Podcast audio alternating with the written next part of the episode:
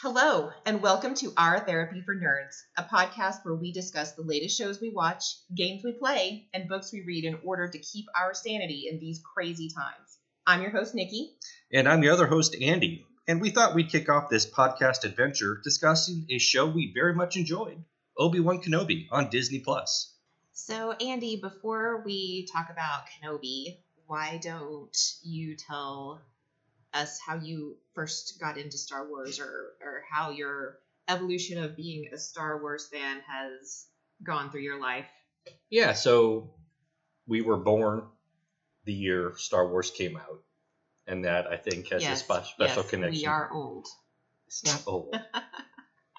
it's it's not even vintage yet. It's just it's fantastic, is what it is. But I vaguely remember seeing Empire Strikes Back as a, a ch- young young child. I think I fell asleep after the first ten minutes, honestly, because I remember the Battle of Hoth, and that was it. It wouldn't be till later on uh, from watching it on uh, VHS that I remember seeing the whole thing. And then I do remember seeing Return of the Jedi in the theaters. That was my first full cognizant experience with Star Wars. And as a kid, I had a lot of the Star Wars toys. So I had uh, ships and I had the figures. And I absolutely loved playing with Star Wars. As the years went on, I would read some of the novels that are now considered legend. Uh, they're not the canon or ex- extended universe, they are legend. Uh, but I always enjoyed those as well.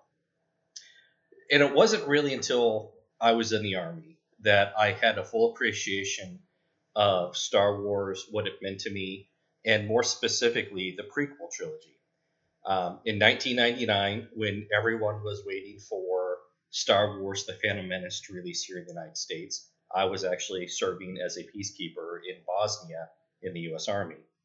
Um, we had a lot of very rough things happen over there, especially things like the Kosovo bombing, which directly affected us. Uh, and it was very miserable. We were away from home, didn't see our families, felt very disconnected. But one thing George Lucas did was he gave his movies to the military for free. Wow. So that was something he felt very passionate about. And so the day that The Phantom Menace released in the United States, we actually saw it at Camp Eagle in Tuzla, Bosnia, um, 1999. And it was funny because it went through the first, I think, 15 minutes and then the film broke. And we're like, no. um, but then the whole thing started up again. And we watched the whole thing. And let me tell you this uh, when the, the, the first, uh, a long time ago in a galaxy far, far away, hit the screen, everybody erupted. Um, you know, and in, where I was at, you had obviously Americans, you had the British, you had Russians, you had people from Turkey, all over the country. That just gave me all that just completely gave me chills. Yeah, and you know, I believe it went in green uh, for the Phantom Menace. Um, it, the Lucasfilm goes green, and then says a long time ago, or a long time ago in a galaxy far, far away. And for what the next two plus hours, we weren't people who were allied. We weren't people who had conflicts in the past. We were all Star Wars fans watching a movie. Um, and from that moment, you know, people had problems with the Phantom Menace. I loved it. To this day, that the the prequel trilogy is one of my favorite parts of Star Wars.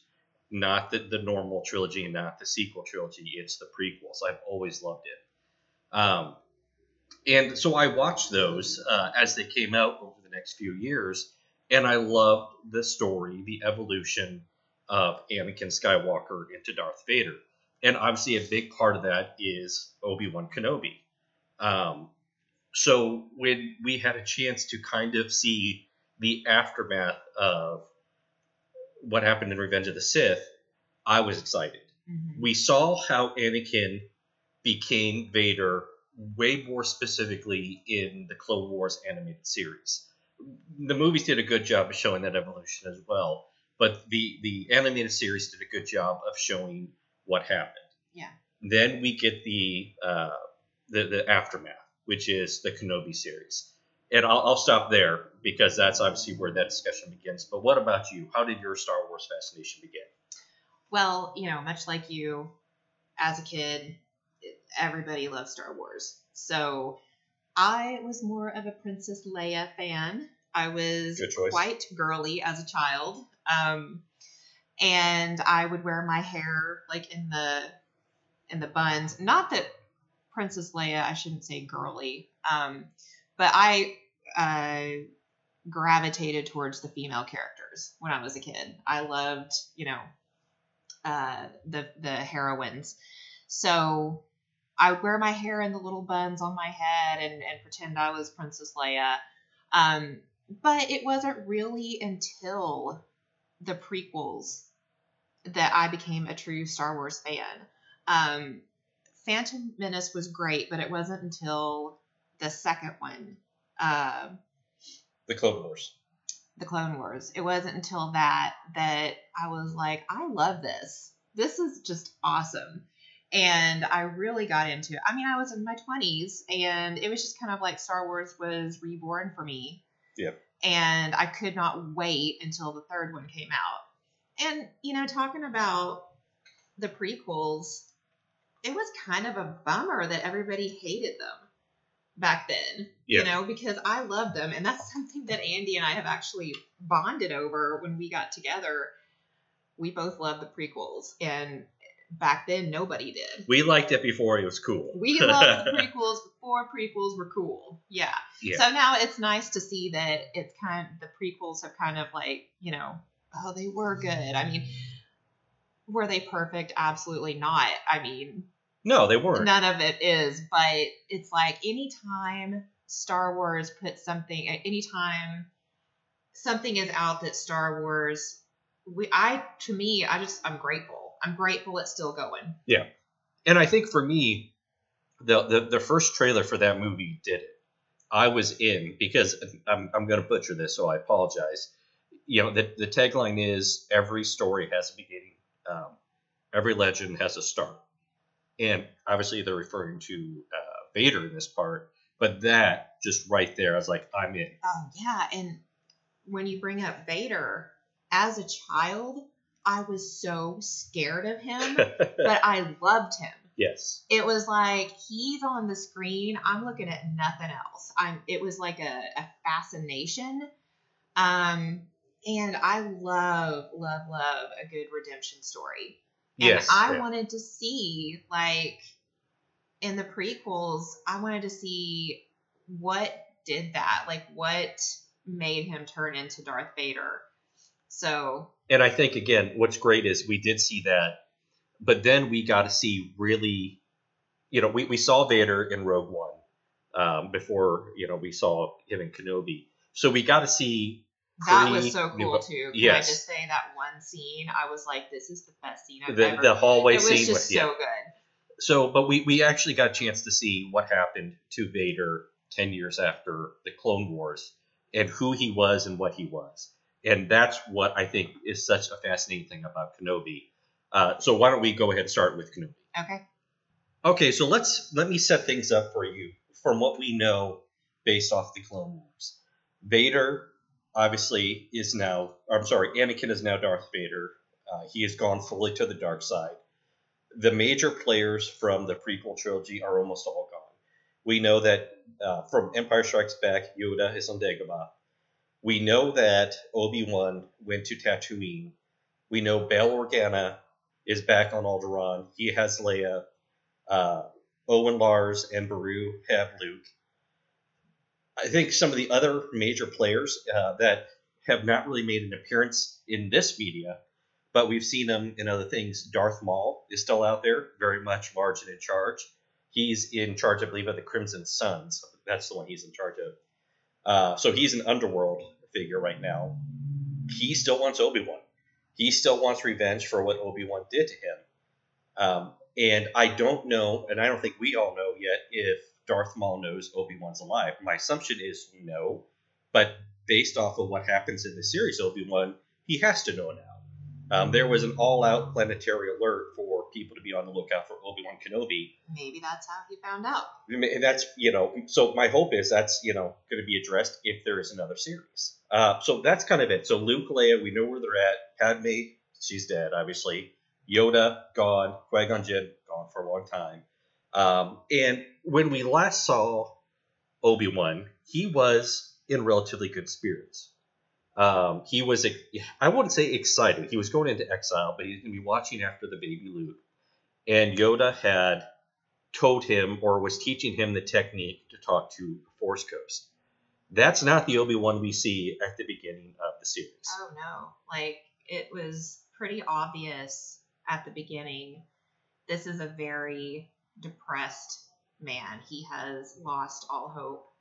He's hanging on by a thread, basically. He's going through the motions of his everyday life. He's looking after Luke, which he feels is his duty. That's the one thing he has left. I don't know if he would have, I don't know what would have happened to him if he hadn't had that job of Yep. looking after Luke. Yeah, and the thing is, he's putting everything on Luke. Luke is, you know, he's going to develop Force, and Luke will be it. But he doesn't, you know, it seems like to me he has lost all hope. Um, He has PTSD. he That absolutely. I, I super applaud them for giving Obi Wan PTSD. Uh, but one of the things that they pointed out in the first episode, uh, somebody said, you know, or I think it was, uh, oh my goodness, I can't remember his name, the guy in charge of the Inquisitors. Oh, the Grand Inquisitor. I think it was him that said, you know, it's easy to catch Jedi's because they're going around, they can't help themselves. They have to, if they see an injustice, they have to get in there and they have to help. And that's why Obi Wan has not been caught. He doesn't, it, I don't think it's that he doesn't care anymore, but he's just lost all confidence in himself. He's broke. he's broken. He's broken. And the other Jedi's are like, yeah, we're out there still helping. And, you know, they're getting caught, of course. Yeah, well, he he always thought he was the one training the chosen one. He truly believed that. Yeah. In fact, that was his whole comment um, at the end of the Revenge of the Sith was, "You you were the chosen one. Why did you do this?" Uh, and he was truly shocked. He was devastated that not only was uh, Anakin not who he thought he was, but he was going to the dark side, and he was going to kill all the Jedi. That's not what he thought, and I think that truly broke him at that point. Um, Yeah, and Anakin, you know, we, we saw this, this this descent from various other things, but I think they did a good job of having Padme and uh, Obi Wan give the audience the right impression that no one knew this. No, even the people closest to him did not realize this is where he was going. Yeah. Yeah, absolutely. So he's broken. He's disheveled. He his hair's greasy. The uh, the Jawa even makes a comment how smelly he is. Yeah, he's not taking care of himself at all. Um, and yeah, so when we last saw him, he was in pretty good spirits. He's had all these years to think about his failure, about well, what he thinks is his failure. He thinks that he's let his friends down. He's let the chosen one down. Anakin was supposed to be the chosen one, and now he thinks he's dead. And so we were kind of talking about this earlier. The worst thing ever when you're depressed is to have nothing but time on your hands and nothing to do with it. Exactly. That's all you do is you agonize, you torment yourself. Um, he obviously cut himself off from the Force during this time, Yes. which probably saved his life. yes. Uh, they weren't able to use the Force to, you know, that's why. Well, why did they get him earlier? He cut himself off. Not quite, I think, the same degree that Luke did um, in the sequel trilogy, but I think he, for the most part, just let it all go and just fell into this massive He- depression. He cut up. He cut himself off the force. He's not helping people. He's just he's doing his same routine every single day. And then along comes a message from Bail Organa that Leia, Luke's twin sister, has been kidnapped or she's disappeared, most likely kidnapped, and he needs Obi Wan to get her because Obi Wan's the only one who truly appreciates uh, the the magnitude of what's going on here. But Can I just say, since you just mentioned Leia, how excited I was to see that they were going in that direction. oh yeah, Um, and Andy's like, "Oh yeah, I already knew that," because Andy is the one that reads about everything, I try not to get into spoiler territory, but I heard the brief synopsis, and that was part of it. and yeah. I am the one that I know nothing. When I sit down and watch something, it is just like I, I don't know anything. I had sort of a a thought process of what I thought was going to be Kenobi, and it turned out to be completely different. I didn't realize he'd be leaving Tatooine and all that. So yes, I was super excited that that they were going in this direction. Yeah, and it and Leia was a huge part of this. I think she helped sell the series. I, I, I didn't need to be sold on it, but she helped really drive it home. Yeah, and and I did read some negativity uh, later um, about about using Leia or or something about it being unrealistic. We have two daughters. we've got a sassy ten year old. They are. I tell you what. Leia was not overly complicated for a ten year old. I mean, was she absolutely smart? Yes, she was smart. She was uh, brave. But look who her parents are. Yeah. So Especially I I bought it. I bought it. This was Leia. Yeah, I didn't have a problem with that either. Um, and we'll definitely let's uh, definitely talk, give her a little bit more focus in a second. But you know, the the one thing I wanted to at least talk about before we get to that, Obi Wan was you know Bail said you know you know how important she is. I don't think Obi Obi Wan believed that. You know, rewatching the episode, rewatching his response, I don't think he gave two flying you know what's about Leia at first. She was the twin, but Luke was the hope.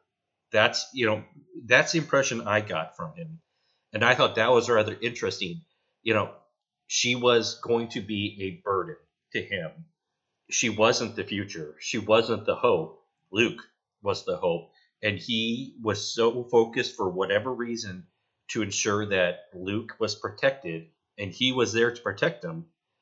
Not Owen, not Beru, Obi Wan. Uh, and the moment he started to show the Force, that was going to be, I guess, the the the beacon to start the redemption. Training on training Luke. Yeah. Yeah. So he didn't want to get Leia. And it was pretty obvious, you know, when he goes to rescue her. He's just like, this is ridiculous. I don't want to do this. Um, you know, this little girl has ruined my my uh brooding. My hermitude. yeah.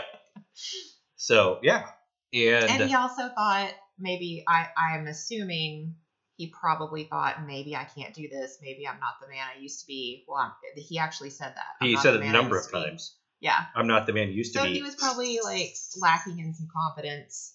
Well, obviously lacking in a lot of confidence. lacking in confidence, did not have his force again, and I think, kind of going back to what you were saying earlier, he didn't have the care anymore. No, he, just didn't care. He just didn't care about Leia. His focus was Luke. Um, He's like, this is my mission. My mission's Luke. Everything else can just suck it. I'm not a hero. Yeah. I am not a hero. I am a guardian for Luke. Uh, so, you know, that brings those two together. Obviously, you know, fairly early on. I'm glad they didn't really try to make it last longer than it did. He gets Leia. And, Uh, and she is just a handful. She is- And it cracked me up. I loved it. I loved this. This actress that played Leia just nailed it. I thought. So yeah, let's talk a little bit about Leia. Um, you know, she obviously a kid. She's ten years old, according to the storyline. Um, she already knows kind of partly her place in the universe. As far as she, you know, as far as any ten year old can know it, she Yeah. knows she was adopted. And and we know some of this because of her awful cousin Yes, who says, Yeah, you know, we all know about you. Your parents hide you away here, they don't take you anywhere. Um, it- so that tells us that her parents are very protective. They know that she's special they know. Yeah, they love Uh, her very much. You can tell and that. they love her very much as she's their daughter. So, Yes. And that's one thing I want to make sure clear too. Um, you know, the Owen made this comment at the end of the series. Bail made it early on the series. These are their kids. These are not adopted children. These are their children. Yes. Um, and it shows. Yeah. And I can relate to that. I'm adopted. Yeah, And my parents never thought of me as not being theirs. I was theirs exactly. 100%. So it's important Mm-hmm. because that is a another layer of protection that these children feel. Um, they never felt like they were the outsiders or they were burdened kind of a la Harry Potter. Um, these were kids. Oh yeah, you saw it with uh, Owen and Beru. They're you know we're we're getting ahead of ourselves, but they were willing to die for Luke. So and Beru. Oh my god. oh wow, I What can't a- wait. We're, yeah, I'm, I'm excited to talk about badass. Beru in a second. so- Seriously, total yes, badass. she.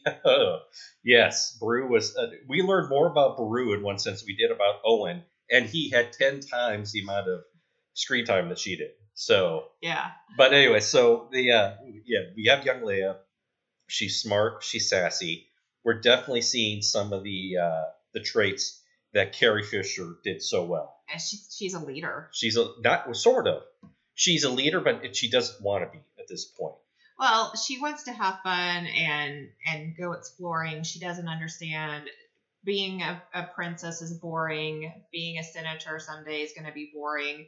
I, she sounds like to me she wants to go out and have some adventures. She just wants to have fun. She's looking at those ships, kind of like Luke did. but as it goes on, she starts uh, having some saying some some things that she's got some definite leadership skills. Very much so. Um, and their dynamic at first is very strained. She is kind of a unwanted ward for him. His main goal is to get her back to Alderaan so he can get back to Tatooine. That's all. That's it. Yeah, Um, and she's like, "This is my rescuer. Yeah. this beat up old man. Like, what are you? Where's the army that my parents should have sent? And you're lying, so I don't trust you.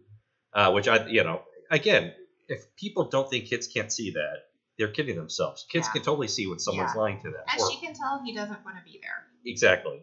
And then he makes the comment, uh, he definitely doesn't know how to act around kids. Uh, you know, she said Lola is damaged and she, uh, you know, can't talk. And he said, good. And, you know, that really came off as harsh. And he didn't mean good that she's broken. He meant good, can't make noise so people can't hear them. But to a child, he just said, good, she's broken. And, and I think you know he realized at that point he's being a bit harsh too. Exactly. So and that's when he started to kind of no i don't think that was the start yet the start was when they went to that planet the mining planet and they were in the back of the basically the intergalactic pickup truck um, with the mole driving them around and they started to w- sync off of each other's story which leia did a great job of keeping up the cover story he's the one that messed it up yeah, um, which just shows you that she is very clever already for her age. She picks up; she doesn't need to be guided. Um, but they start to slowly connect at that point, they do. um, and he starts to slowly see she is special. Beyond the fact that she's the daughter of Padme and Anakin, she is special Mhm. in a way that Luke isn't or probably couldn't be. Um, you know, and I think he starts to get it that maybe this was the Force leading him in a direction. Um, but still, at this point, he is very, very weak in the Force.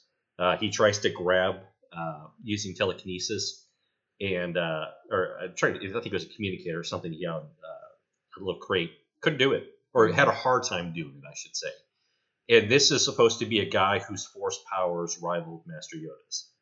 Yeah, he's just like, and us as the audience watching, we're just like, oh, this is sad. It's I just painful. felt it was painful watching it. Yeah. Yeah, So, um, you know, we won't go st- uh, story or uh, episode to episode, but along the way, they do start to really develop, and we start to see why.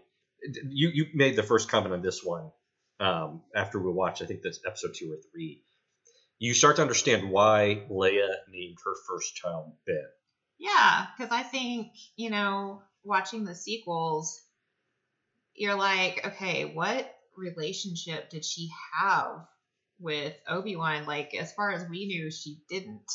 Right. So it was like, you know, did she just say, "Oh well, he's the one that brought us all together, so we're gonna name him, we're gonna name our son Ben"? It didn't make a whole lot of sense. Now it makes It makes sense. total perfect sense now, so I'm I'm really glad.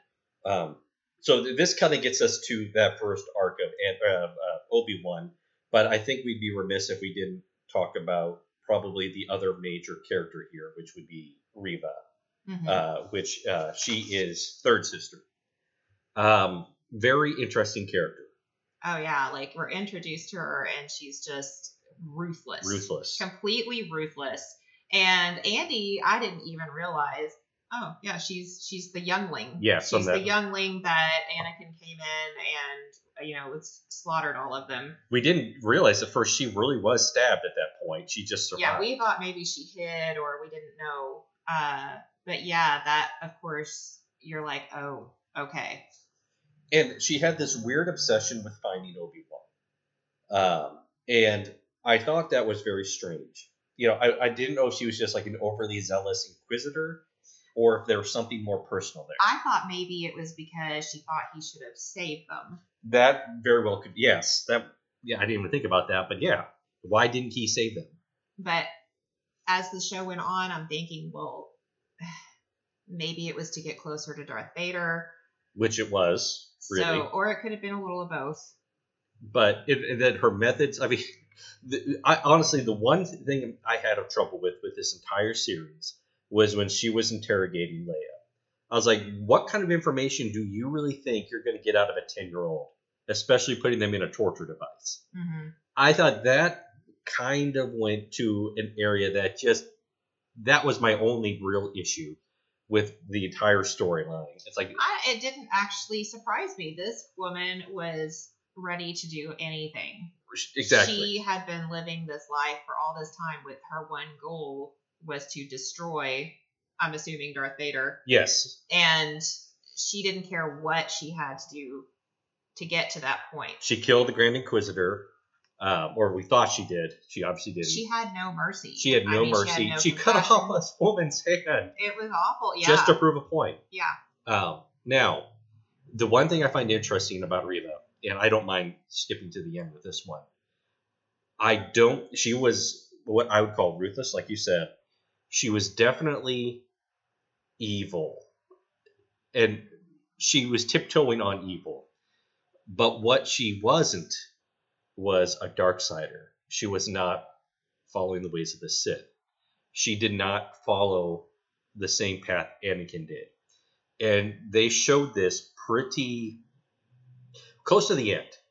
Um, do you remember in the sequel trilogy what happened when Rey uh, stabbed uh, Kylo Ren in the side uh, with a lightsaber and he was wounded on his side? Yes. Do you remember what he kept on doing? Oh, he would hit it and it made him more powerful, right? Right, because of the Yeah. rage, the pain, the Yes. anger. Yes. She was feeling all that. She didn't get any more powerful. She got weaker. Yeah.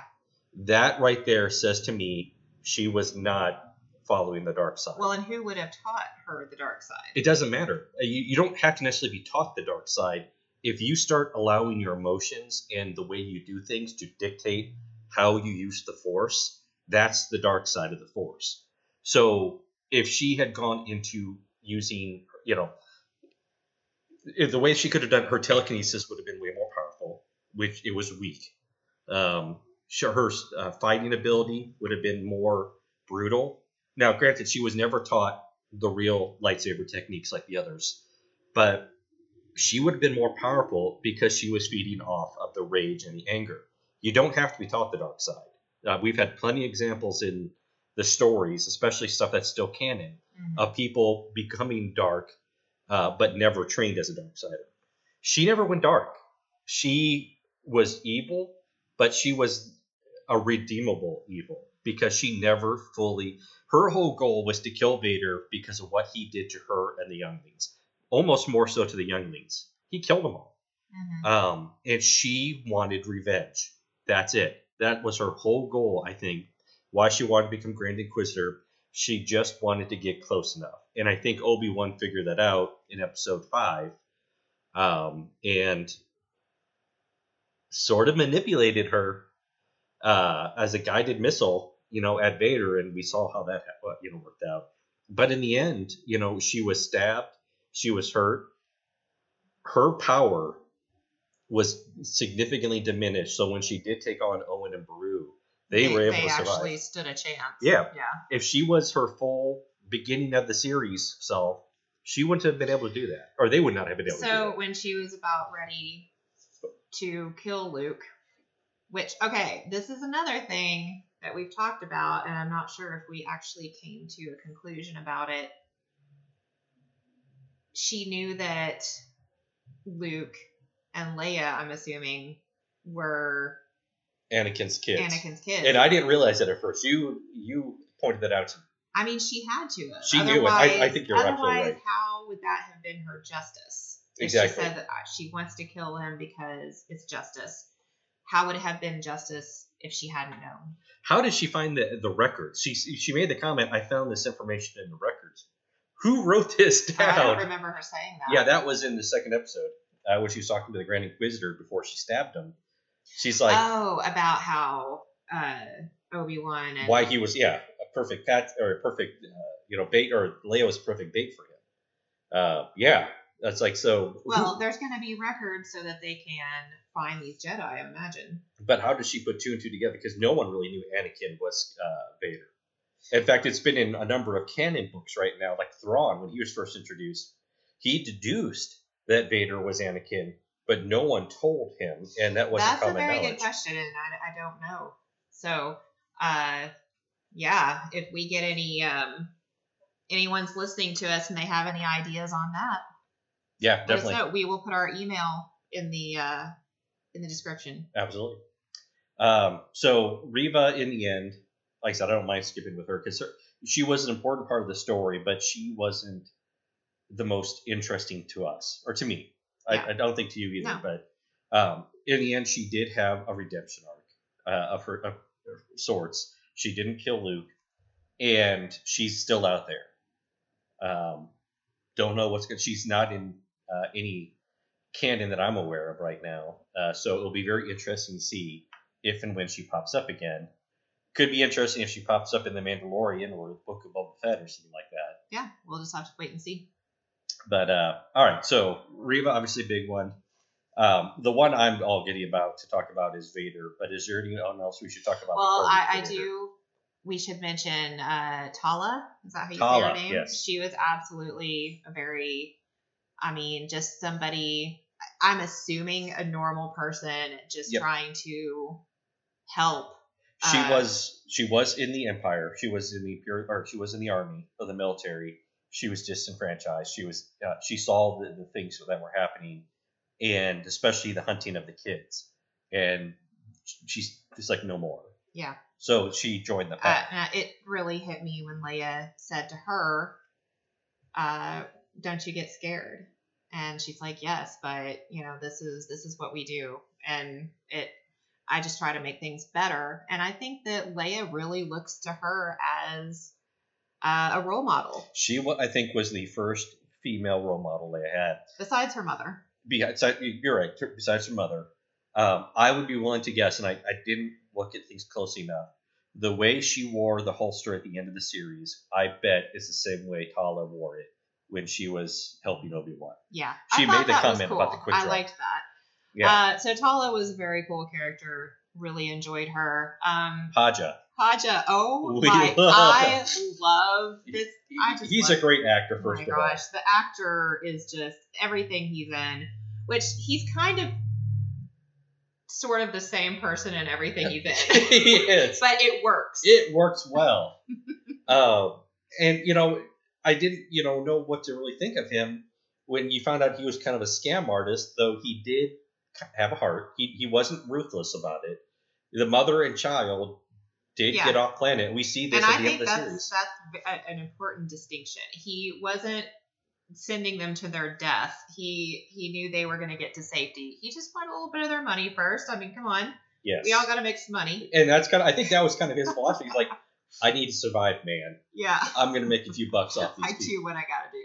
but he he really saw what was going on and i would not be shocked if we get if they do something else all- in the same time period if we get more of a backstory for him because he i think would be a very interesting character to learn more about um, why he's doing what he's doing why he chose the jedi persona he talked to leia on the ship at the end and got through to her Yeah. how did he do that I would love to see more of him. Yeah. Uh, the other person, and I don't remember his name, but he was uh, the one who had a wife who was Roken obvi- yeah, Roken maybe see more of him. We might. I have a feeling we're going to see him again. Again, if they do another series in this time period, I think you're going to see him as one of the true leaders of the early rebellion.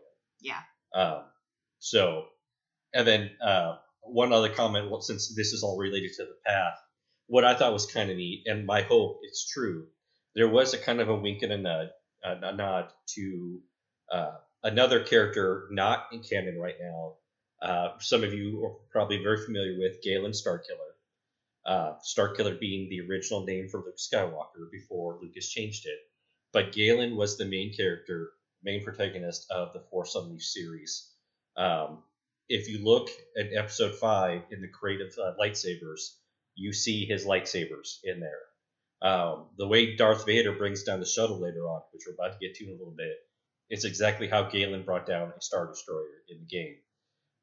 When Lucas, I'm sorry, when Marvel, God bless, when Disney does stuff like that in other series, like the Book of Boba Fett in The Mandalorian, that usually means they are bringing this character in. They did it before with other characters, and I it's totally uh, I, I can't think of who they did it with earlier, but they've done it a couple times. They hinted at a character, and this character ends up showing up in another series. Mm-hmm. So I thought that was cool. That's my hope. I'd love to see Galen Starkiller in this series. All right, Um, that is really cool. All right, so let's get to Darth Vader. Yep. So there is only one person who was the chosen one, who broke somebody's heart and went to a place they couldn't follow. And that, of course, is Anakin Skywalker. And as we were talking about earlier, Anakin is a very interesting character because we get to see the full uh, growth and you know fall and redemption of this character through six movies. We didn't know what really happened to him to a degree after uh, Revenge of the Sith. We know he was ruthless. We know people were terrified of him. Um, we know that from Rogue One, he was a badass uh, who could take on whole squads, platoons on his own. But we didn't really. And, let me rephrase that. You've always been told he is the scariest thing in the universe. But this time we see it. Now we get to see why people believe that, and you know, for our own eyes. Yeah, when I think when he was walking through The mining village. the mining village, I mean, you could just I was feeling kind of like sick a little bit. It was like what were if you were one of those people. Hell you yeah! know? I mean, you're you just peed your pants. I mean, like he, he grabbed this woman's husband out of a window. I have to believe he killed him in the process because he, when he got thrown down, he wasn't moving. The wife went to him. The kid's uh, guy's son comes out, breaks the kid's neck. which I did not see the first time. We've watched this twice now. I didn't notice that the first time. I was watching that. I was like, oh my God, he just broke his neck.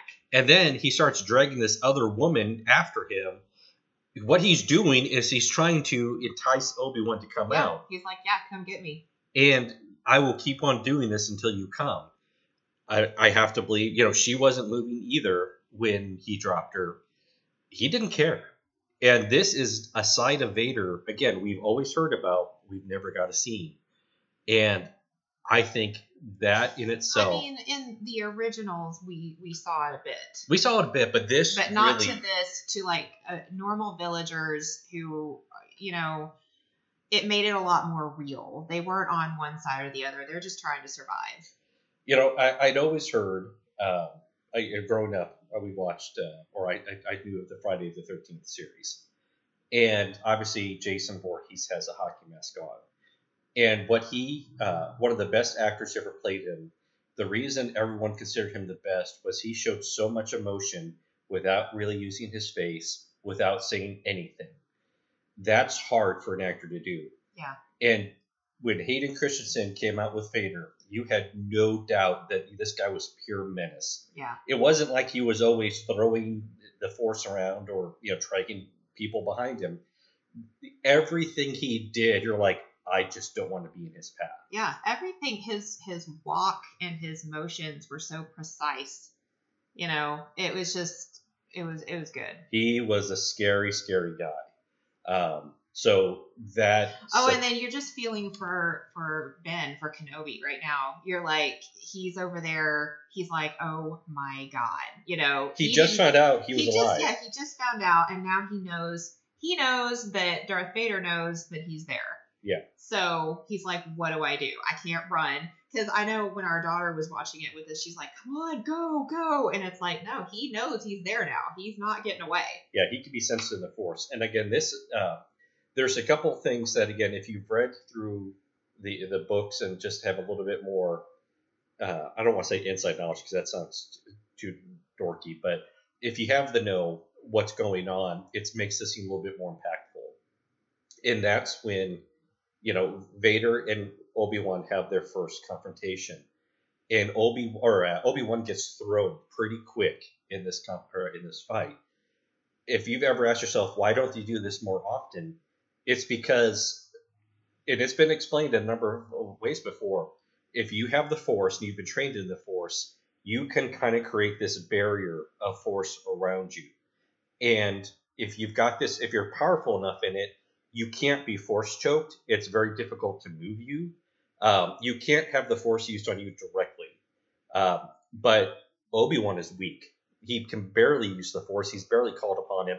Vader breaks through this barrier like it's not even there, throws him across the room, basically toys with him. You know, at this point, you're pretty sure Vader could kill him if you wanted Oh, to. he totally could have killed him. He he is toying with him. He's like, I'm gonna make this guy suffer, and he's gonna die like I did. So again, there's two things that you know you can get out of this. A, Vader is very ticked, and he's going to make him suffer. But B, the Force is so powerful in Vader and so weak in Kenobi that there's no chance uh, that Kenobi can survive this.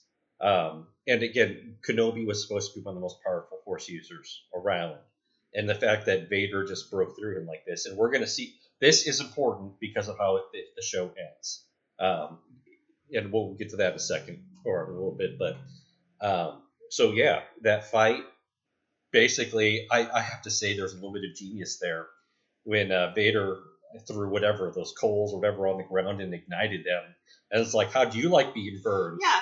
All all of a sudden, we realize this is how Anakin Skywalker supposedly died, and uh, figuratively did die, I guess. Yes, he did. yeah, Uh, according to. So, um, you know, this is the way he's like. This is the way you're gonna you're gonna die now. I'm going to torch you, and then you're going to die. Yeah. And luckily, Tala and the which robot. Leia had sent her back. Yep. Um. So luckily she was there, and he was able to get away. And this kind of ends the the oh, this is I think the beginning of the second arc of the the, the series, Act Two, if you will, um, where obviously they escape. Leia is captured again. Um, this time taken to the fortress Inquisitoris, uh, where the Inquisitors live, which I didn't know at the time, but they commented this is in the same system as Mustafar. Uh, so there's an extreme water planet and there's an extreme fire planet, which is always fun. Um, but she's imprisoned, and Obi Wan and Tala have to go get her. Um, and this is where we start to see Obi Wan get his power back, start to kind of make sense of everything that's going on, realize how much Leia does mean to him. And and also, do you think this is something that occurred to me?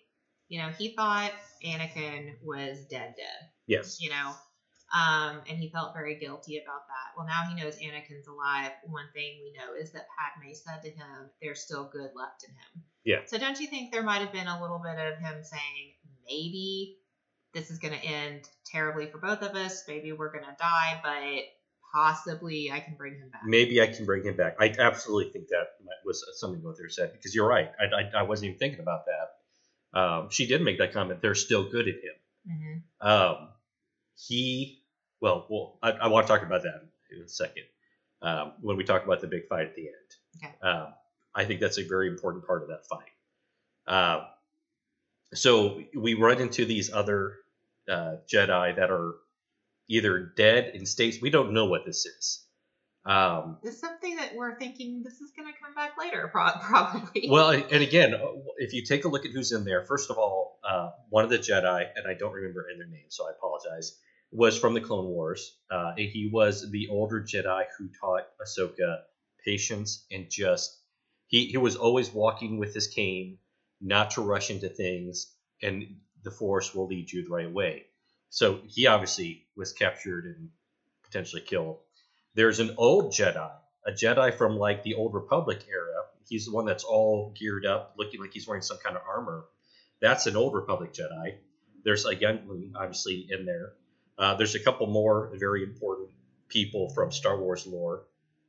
Potentially Windu, if the rumors are to be believed, is in there, which could be how they say this is how he comes back in the book of Boba Fett too. I mean, it kind of reminds you of what happened to Han's a little bit. Exactly, it's like carbonite freezing, but something like amber or something like that. Yeah.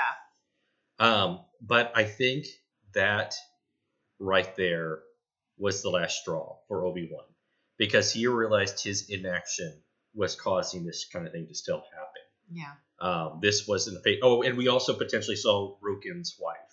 hmm That's one of the two women that they got close up of. They were probably one of his. One of them was the wife. Um, so he is starting to believe. Uh, he, he's kind of getting his Neo from Matrix on You, you can tell also he's he's car- he's looking better. he's looking He's- better. Physically, he's looking better. His hair does not look greasy anymore. His clothes. I don't know when he had time to take a shower, but at some He point, he swam through the ocean. Remember? that's right. So, but He somehow he got magically soap. dry. He had a bar of soap, and he's Right, like, yeah. yeah. He used the force, and the wind just kind of went whoosh. Exactly. But even his clothes look a little bit more heroic at this Yeah, point too. as he's getting mentally better, uh, and he did go through getting the fire and stuff, so he actually is healing from that. But overall, he looks better. he looks way better. Um, so they get Leia, and they escape to Jabiim, I believe is what it's called. And this is really, I think, the last 20 minutes of that, and then to the last episode six, for me, were the, some of the most exciting stuff. Oh yeah, Um, Obi Wan, you know, and I, I was kind of showing this to Nikki, is like, so Obi Wan manipulated Reva, and which like, I did not catch that really at first. She's but- like, wait a minute, like, you know, did he not try to convince her to join him? No, he was telling her kill Vader because I can't do it myself. Um, now to be fair. She should have tried to kill him while he was trying to bring the ship down, which first of all, after. how awesome was that? I there were a Oh few moments when I get up and like, yes. Yeah, Andy That was, was of- Andy was freaking out during that part. The last time I had that giddy feeling was in the Mandalorian when all the Mandalorians, you know, came to uh, the, the the rescue of the main character in like episode three or four, and they were coming from the sky and they were taking out all the pirates and all that. That was awesome. This was the same caliber of awesome for me. Seeing Vader bring down the sh- he just has one hand up. He's like, uh uh and he brings it down and then he rips it apart using the sheer anger and the force um, and then you kind of you know like your point he was distracted then Yeah, that's That- when she should have done it. so and instead she waits till he's like taking a breather for a second and she's like aha surprise attack and like he's like no I thought that, you know, those two fighting, um, which it just showed the because you've seen, you know, she's pretty badass. She's pretty good, and going up against Vader though, she's like a bug that he he She- just yeah. not anywhere on the same level. No. and yeah that's exactly it. He disrespects her by not even taking out his lightsaber. He's fighting her in a lightsaber battle with his hand it's just so and good. he is you know just you know, that was making one of her my like favorite. That was really one of my favorite parts. That was a I cool was like, part. that is amazing. And then he's like, all right, here, yeah, let's duel. but again that shows you how powerful he is in the force he can fight without a lightsaber in a lightsaber battle he threw her around like she was nothing and again she had a fairly powerful for presence in the force he broke through that without any He did, and but we did talk about she obviously wasn't trained, she was not trained she didn't have the lightsaber but still, it was just like, holy crap. So that obviously she gets stabbed and somehow survives the gut wound. uh, we won't worry about that one. But that ultimately leaves us. Well, it's kind of like the one guy said. You can, uh, you have a will to live. revenge gives you a will to yeah, live. Yeah. yeah. So I think that's kind of when he said that. It's like, oh, that's how she survived. She But- wanted revenge Did again. did that not kind of give you an Austin Powers vibe at that point when Scott's like, "Yeah, we'll take a gun, we'll shoot him together." It's like, "No, Scott," and he's like, "What? You're just gonna walk away and assume he's gonna die?" He's like, "Yes, I'm just gonna walk away and assume my elaborate." He's like, I got a gun right here. We could just shoot him right here. And So it's like- no, Scott. th- look, Scott. This is not the way we do Dude, this is not the way we do this, Scott. and that's kind of how I felt that scene went down. It's like she's not dead yet. Oh no, she's she's gone. We we beaten her. But I've got a blaster. It's like no, Scott. That's- that's so good. so that's I, that's that, that scene totally gave We're me that. just vibe. gonna ignore that part, Andy. We're just gonna move on. but uh, so then we get to the obviously the, the big fight, and holy crap, that's what I have always wanted to see. Oh my god! Without knowing, I've it always wanted to see. it was so good.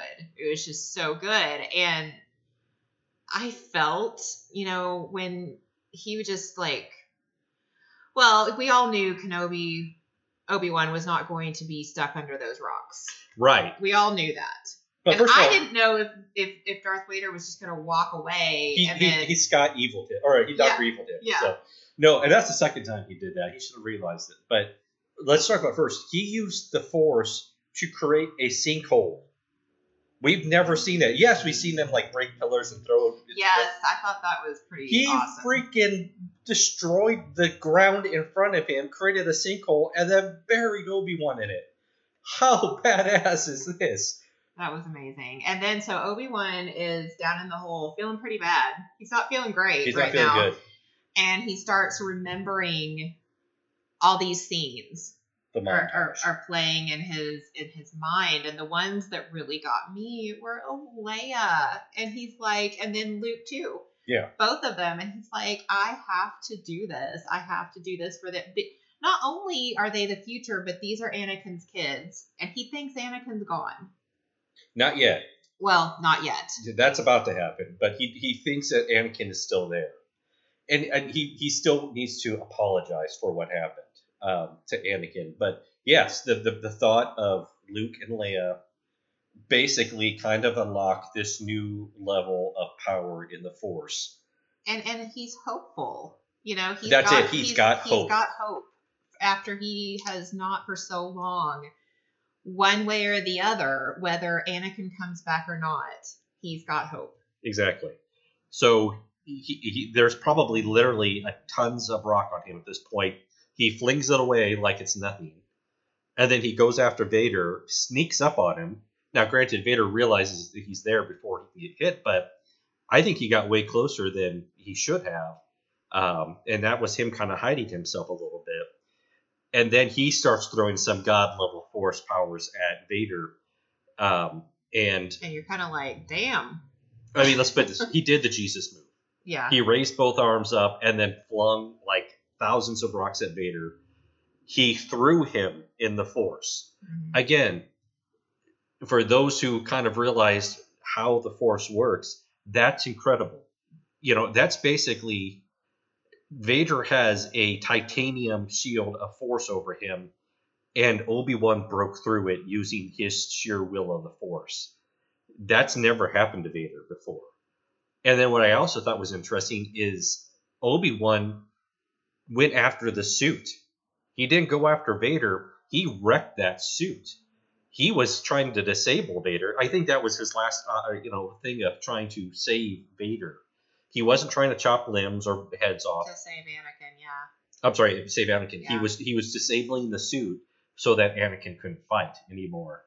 Um, and obviously, he breaks the helmet in half. So now we can see Anakin. We can see one of his eyes. yes, And at first, it's sad. It's It like is. you see that you see his eye, and and it's like there's pain there. there's pain there, and there's sadness there, and you feel like, oh my god, is he there? You Yeah. know? And I think they did a great job of, and I, you know, I made make you watch it again.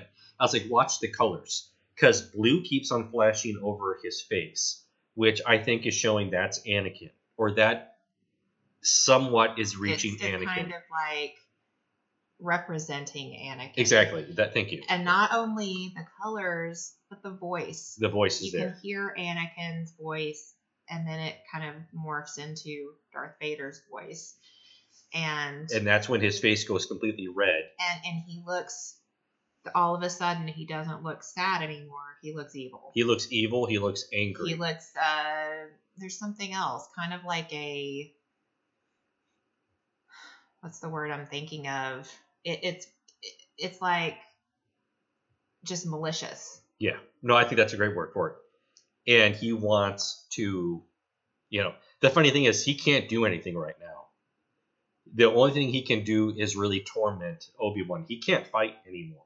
I mean, maybe with the Force, but as you, you know, Obi Wan walks away, and It's Uh, obviously Obi Wan has the upper hand right now. yeah, and he does. He just walks. He's like he he realizes, you know, Anakin says, "You didn't kill Anakin." I'm sorry, Vader says, "You didn't kill Anakin. I did." And I think that finally it broke Obi Wan's heart, but it gave him the ability to forgive himself at that same moment. Yeah. because he knew there was nothing I could have done at this point. And he thinks Anakin's gone. Um, and he is, I think, for the time being. For the time being, he is. But of course, we know he's not really. He's still there somewhere. But there was no way Obi Wan was ever going to reach him. No, it, it Obi-Wan had is- to be Luke It had to be or Luke or Leia. Leia. But But it it- I think we talked be- about that. We don't think Leia could have done him because Leia would have been just to just shoot him. Leia would have been like, "F you! I don't want anything to do with you." And Luke's the compassionate Exactly. I think Leia would have been the practical one. at some point Leia would have been the practical one. And I think yeah, and a- another thing is after so we get this, we've got the fight scene. We get Darth Vader is talking to the Emperor. Yeah. This is later. Why does the Emperor not want Vader to go after Obi-Wan? We can tell he's being Vader's being manipulated Yes. Again. yeah, again, he's like, oh, I'm gonna go after him. Nothing's gonna stop me. He's obsessed with Obi Wan, and the Emperor's like, you know, I don't think you're thinking too clearly right now, son. You know You know what it made me think of? what? A married couple, and Obi Wan was the ex. He's like, Yeah, "We're married now. Why are you still thinking of your ex? I'm totally not thinking of my ex. It's only you. I only. I, I you, only promise." serve you." Yeah. That's what it made me think of after we It- watched it it- the second me time. too. Yeah. So, uh, but yeah, th- that's a great question. Why didn't the emperor want him fixated on? So it could have been just practical. He needs to be doing my bidding. He doesn't need to be going off on his own little weird tangent. I kind of thought it was more that he didn't want Anakin to be redeemed, obviously. And he's afraid, hey, if he keeps interacting, Something might get through. something might get through to him. Andy was more of the opinion that, nah, it's just, uh, what, what did you say? It's just that, you know, there's no point. He wants him to just be his. Yeah, it, it- And maybe it was a little of both. it- maybe it's a little bit of all of it. Yeah. So, um, so yeah, you know, and that's it. I think that's hopefully to explain why Vader has not been seeking him for the next eight years. In New yeah, so now we know why. And I, I do think, though, that the fact that the, the Emperor could have just said, no, you're not going after him. He could have just laid down the law. But he was being his manipulative self. Yep. So that's why I think it's more to do with he didn't want Anakin any light to get in. Exactly. Yeah. Um, we we skipped over them for a second. We we need to go back. How badass was Beru? Oh my gosh. Again, we learn more about her in her few scenes, and we really learn about Owen. Owen's just like, well, we got to go get help, and she's like, nah, we can do this. We've been we've been training for this. She reaches into her little hiding Hidey hole. spot, gets her gun out, and you're just like, damn, woman. She's like You cocks the, the shotgun, so to say. Like, no, However, you know, she thinks of Luke as hers. It's hers. It's yeah. hers. She he's her child, and as you know from experience, Andy, what happened when you it was bedtime? We were in bed. Our daughter was still young enough to have uh what do you call those things? The the uh, the little where you can hear what's going on yeah, in the, the, room. uh, I can't. I can't think of the word either. Um, it was sometime during the night we heard a man's voice coming, coming from the through- microphone that from our coming through the daughter's our, our daughter's room. I jumped up, didn't say, Andy, did you hear that? Andy, go check it out. No, I jumped up And and, ran. ran. and went straight into that room. I was gonna take this man down with my bare hands. But it, as it turns out, our neighbor's uh, K- or unit got picked up by ours. Yes. So we were hearing his uh, little uh, baby monitor. It was a baby. The baby monitor, yes. I don't know why we we heard think of that. his baby monitor. because they had a, a toddler as well. Yeah. And Andy and I just laugh about that. I mean, Andy's just like, "What? What's going on?" I mean, he hadn't even reacted, and I was halfway down the hall. Yeah. So when it comes to children. you know the, the children, the mother and the children, I'm not saying fathers aren't like that too, but I definitely felt a connection with her in that moment. well, there's a reason why it's called Mama Bear and not Papa Bear when it comes to it. So, but yeah, so that was very cool to see Beru uh, act like that. I But loved that. I loved how she was just completely like, no. And she was in charge. She She's was in like, charge, yeah. This is what we're doing. Follow me. And he's like, yes, dear. yes, dear. So, final thoughts on Obi Wan, and you know, do, do you think it deserves a sequel you know part yes. two? I mean, I don't know if it's gonna. I've read since we've seen it that it's probably not gonna get a season two. I don't know if it needs one. Would I?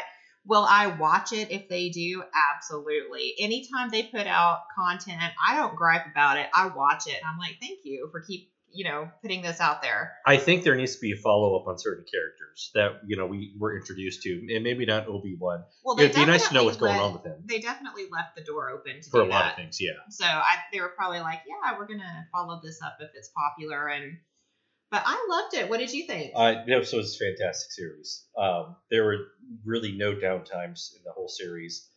It fit well from the beginning to end. It told a good story without changing anything that we already knew or you know thought we knew.